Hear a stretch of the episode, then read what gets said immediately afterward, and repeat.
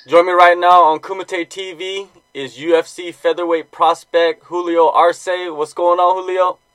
What's up, man? How you doing? Good, good, good, man. Uh, now let's first get into your teammate Shane Burgos. He went out to Ottawa and outclassed Cub Swanson. Huge win, probably the biggest win of his career. What did you think of his performance, and how was the gym's atmosphere when he got back? Oh my God, it's it's it's electric. You know, just how proud I am of that. You know, of him because you know, like I'm there every day in the gym with him, and you know, we're sweating, we're putting in work, and he worked his ass off, and it showed in that fight. Stayed composed, outstruck him, looked so smooth, so calm and collected. Like, like it was just like another, just another day in the gym for him, and he just looked amazing. And everyone was just, it's like you, you feel you feel the like you like the electricity, like the energy. Everyone's just like so just like the morale just got super high. It was amazing. Yeah, do you feed off that a lot? You know, from your teammates going out and you know getting these big wins. Yeah, because I I'm in the gym every day with them, and they're, they're trying to strangle me or trying to you know hit me or kick me. All that we're doing rounds, so it's like you know, that sometimes what they're delivering on me, you know, then they do it on their opponent. So I'm like, yes, yes. That's what you hit me with. It's almost like it's a piece of you out there, you know, performing yeah. with them, right? Yeah, you know, it's like when even though he's, you know, it's one person that cage, he's going in, you know, we're all in there no matter what. We're all just you know like one one big family. So we're all in there with him as he's fighting. Yeah, let's talk about that family you have, the team that you guys have built at Tiger Schulmann. It has been incredible. How is it training day in and day out with those killers at the highest level? Oh man, it's, all, it's always just, you know, it's always an exciting time because, you know, you get in there, we're putting in work, and either somebody's like, you know, we have uh, our coach Tiger Schulmann's showing us some stuff, or you know, we have somebody, you know, we have a couple of you know great jujitsu guys in there, and you know, everyone's just like so diverse. So, you know, we're always trying to learn as much as we can, and they're either showing some new moves or working some technique. And it's just like we're always there. We're always there grinding. So even if we don't have fights, you know, we're there to help somebody else get ready for their fight, whether it's an amateur fight, pro fight, doesn't matter. So we're always there just putting in work. And it's always just a lot of fun because we always, you know, when it's non-training, t- when we're kind of like not in camp, we kind of got to get to mess around a little bit and, you know, play a little bit more. So we really have fun just kind of trying to outdo each other. But then when it's like fight camp, I mean, we're all just like there, just putting the sweat, putting in the work. So it's always exciting in there. The general of your team, Tiger Schulmann, how much of an impact has he had on your overall MMA game and in life in general? Uh, it's well, I've been I've started with them. I've been with them for 17 years. So I started as a you know fat chubby kid. I wasn't really looking into fighting. I was just looking, to, you know, to accomplish some personal goals for myself as a, you know, overweight 13 year old. So now, you know, years later, then my coaches, you know, Tiger Schulmann's and, you know, my instructors, everybody just, you know, they saw the potential in me. And, you know, from there on, you know, now I started my amateur career when I turned 18. And then from there, went pro then you know now here I am, and here we all are because all of us started pretty much at the same time in the amateur level, all competing in the same circuit, and then now, you know, we're at the highest level. So it's amazing. You guys basically have, uh, like a short Netflix special you guys could put together on all the fighters on your team. Pretty much, it's it's insane. Everyone has their own story but it's amazing because like how we all just came together. Now we're at the highest level. You know, you got, you know, you got Jimmy Rivera, who's you know, he's five or fourth in the world. You got Lyman Good. You got Shane, who's now top ten. You got Mike Trizano, who's up there. You know, I myself, I you know, I was there. I you know, I made it to that level. We have you know former UFC fighters. You know, Nick Pace, Louis Gaudinot, and you know, we we're coming up. We're coming up. So it's it's great to see. You know, when a lot of people were kind of doubting Tiger mm-hmm. Schulmann's, now look where we are. You know, we're at the highest level. Let's get into your uh, recent fight, UFC 230. It was a bloodbath, very entertaining for the fans. Take me through that fight and explain how you saw it. Well, you know, one, I, I left a clone of myself in that cage. So it was pretty crazy. You know, it's all from a tiny little cut, like little elbow that he hit me with, like right here. But other than that, you know, like the fight could have gone either way. You know, we both left it out there.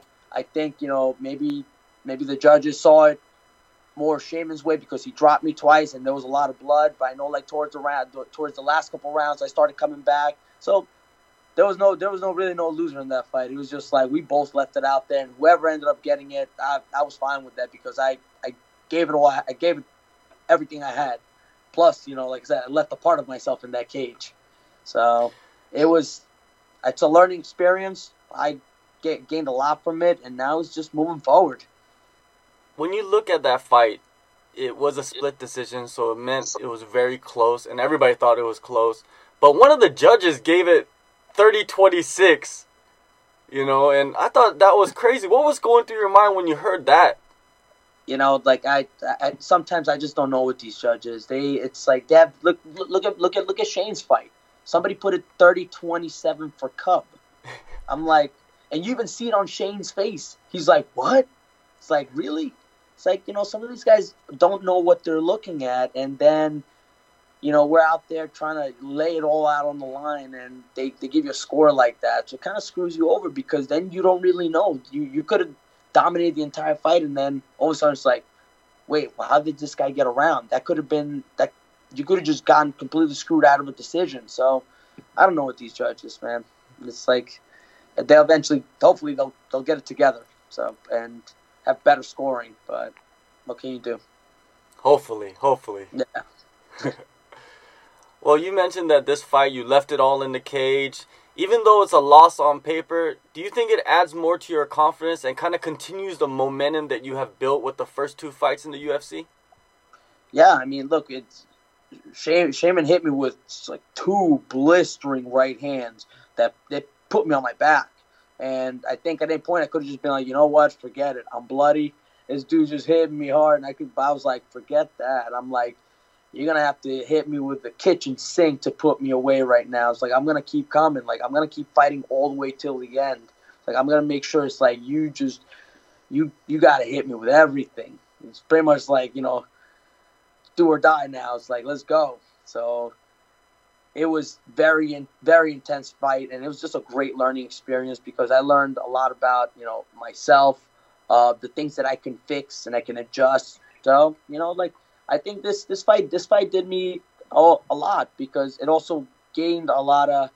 I think it put a lot of eyes on me because people I, it showed people what I was capable of. You know, I didn't just fall down and just that's it.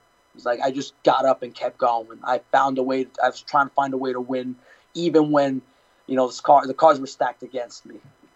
That fight was last November. What did you get into before you got this next fight signed? Um, for me, you know, like I was just the moment I healed up after that last fight, I just went back to the training room because I had a bunch of my teammates getting ready for fights, some of the amateurs getting ready for fights and I was just back in the gym, and I was actually trying to get some fights uh, before that. I was trying to get on the Florida card, but then that didn't go through. And then I would have fought in Ottawa with my teammate Shane, but I think that fell through as well, like in a day. So, in a way, I was just trying to stay in shape and stay ready because, I, you know, like I just wanted to get back in there. I just wanted, you know, I didn't want to be on the shelf for too long. So I was just looking, get another opponent. Let's get back in there. Let's get back on track and keep going. You know, it took a little longer, but look, now I have an opponent, and I'm fighting with uh, my teammate Mike Trizano on May 18th, so I can't wait for that. Yeah, it seems like the UFC they don't want you to fight outside of New York. you know, it's kind of funny, right? I don't mind. I don't mind. I don't mind. To drive away. Look at the when we when I fought at the Garden, I was only a train ride away from home. I could sleep in my in my apartment and then just come back and fight. So I don't That's mind. Nice. Pretty fine with me. Well, speaking of you know fighting, your next fight, UFC Rochester. Your opponent is Julian Erosa. What are your thoughts on him? Well, look, he, he's a bend game. He was in the Ultimate Fighter. He's got a lot of fights under his belt, but you know, like it's it's go time. It's it's gonna be it's gonna be a fight. I know he's a taller fighter, and but you know we're the first fight. I think we're the first fight on the card. It's gonna be a banger. I can't wait you know, look, I know he's to be bringing his all. I'm to be bringing my all. We're to make an exciting night, and that's it. And I'm looking to just walk away with my hand raised in victory and get back on track. Yeah, you mentioned he is a tall guy, over six feet tall. A lot of the commentators or who you know the pundits or whatever they're gonna be like, oh, you know, they're gonna focus on that, right? They're gonna focus. He's got the longer reach. He's got to utilize that, all that stuff. But what Yeah. do you think are the disadvantages to being such a tall, long fighter? Um, you know what? It's like I, I notice he he, he kind sometimes drops his hands, but I'm you know like anything anybody can adjust things throughout their camp. There's uh, a couple things that I see. I'm guessing with a taller fighter, when somebody gets that close, it's being able to fight on the inside, right? I don't know. Maybe he's more susceptible to takedowns. I saw in his last fight with Grant Dawson that he, you know, Dawson kept taking him down. So you know maybe the stuff that he's probably adjusted, but I got to be ready to deal with every aspect of it from being in long distance to being close range to being on the ground to clinching up with them whatever it is it's like you know i i've just prepared for it every scene every scene that he can give me right now and i can't wait to just get in there and just leave all out in that cage again. Throughout the handful of fights in the UFC, has there been anything new you have implemented into your training to take you to the next level? yeah actually you know we actually have uh, a couple teammates that uh that you know have been training. We have uh two like really world class you know jiu- jiu-jitsu jiu-jitsu champions. And uh you know they come and train with us. And they you know we we kind of they they're working their striking because they want to really go into the the MMA game. And you know like so we'll roll with them and they helped improve our jiu-jitsu dramatically. It's uh one of our guys is we call him his name is Munch. Is his his front first name is Mancher. So we always we call him Munch but he's like he started he's in the amateurs now. He's doing kickboxing because his jiu-jitsu game is already at, at a high level. So he's building his striking game with us. And then when he goes pro i mean he's going to be a, a monster to watch out for and then uh, you know he brings uh, he brings his teammate uh, dillon danis sometimes comes in and trains with us. And then we also have uh, this 185 who's a ridiculous wrestler uh, phil Hawes, who he's fighting at the madison square garden in bellator. And you know he's ridiculous wrestler ridiculously strong, freaking sharp. He actually just fought at the Garden in, in a kickboxing fight. And stopped his guy with low kicks, just low kicks, low kick the crap out of him. It's ridiculous. But uh, you know, we keep building. Our team keeps building. You know, we keep getting better and better and better, and we're taking ourselves to that next level. So, you know, we are, sometimes our coach Tiger brings people from the outside to come spar with us, come and wrestle with us, come come come and do jujitsu with us, and you know, we're really getting just training from the outside, you know, from within our team, and it's we're all stepping it up a lot. We also have uh, this uh, we have this thing called Counter Strike MMA, which is uh, his his name is uh, Dr. Frank Benedetto, and he's been teaching us also just besides training this hard, uh, injury prevention. So then you know we're trained this hard, and sometimes you know we're susceptible to injuries. How to just stay injury free right? So then throughout the training camp, you're healthy, you're good to go. So he's been a real help. You know, so a lot of strength and conditioning. You know, we have uh, one of my coaches, Coach uh, Asia Campbell. She's putting me through strength training. So it's been, you know, it's been the team has been building, and it's been it's been amazing. It's been great. You mentioned Dillon Danis. When he comes into the gym and you see him like do his thing online, is he the same or he kind of knows how to separate that, right? Yeah, he he's a freaking cool dude. You know, he, he's he's a chill guy. I think you know, like, of course, look, he gets his name out. People talk about him, but you know, like, look, he, we've been we've we've trained. He comes and rolls with us. Dude is so cool. Dude, man, it's super chill.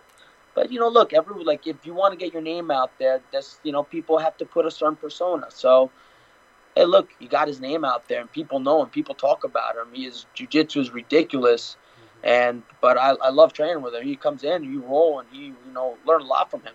Learn a lot from Munch too, because they're both teammates. So you know they help improve our jujitsu, and then we help them improve their striking level. So it's like we're all helping each other just improve and just taking it to the next level. This is going to be your first fight of 2019. How many more fights do you see yourself, you know, fighting, and where do you see yourself at the end of the year? Hopefully, you know, like I'm seeing myself fighting at least two more times, get like three fights during the year, maybe a fourth one. I don't know, you know, depending the outcome of the fights. And uh, I'm looking to, uh, you know, break into the top 15. You know, and really just I just want to put in work.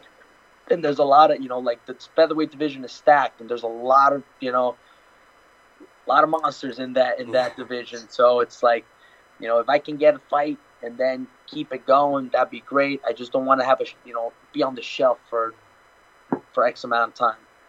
All right. One last thing before I let you go. Music and sports, they go together. Could you kind of give us a peek into your playlist, you know, during training camp? Well, you know, I don't. I'm not the DJ when we're in training. we have uh, my teammate uh, Jimmy Rivera usually controls the DJ. We listen to some old country road music. We listen to some rap. We listen to some rock. It's always a different mix. You don't know what to expect. Sometimes, sometimes there might be some NSYNC playing. Who knows? All I know is like he controls that playlist. He puts a good playlist, and we just we're just there to put in work and just have a good time. All right, man. May 18th, UFC on ESPN Plus 10, Rochester, New York. Thank you, Julio, for your time, and uh, good luck Thank to you, sir. you, man. Thank you very much. Take care, man. Thank you for having me.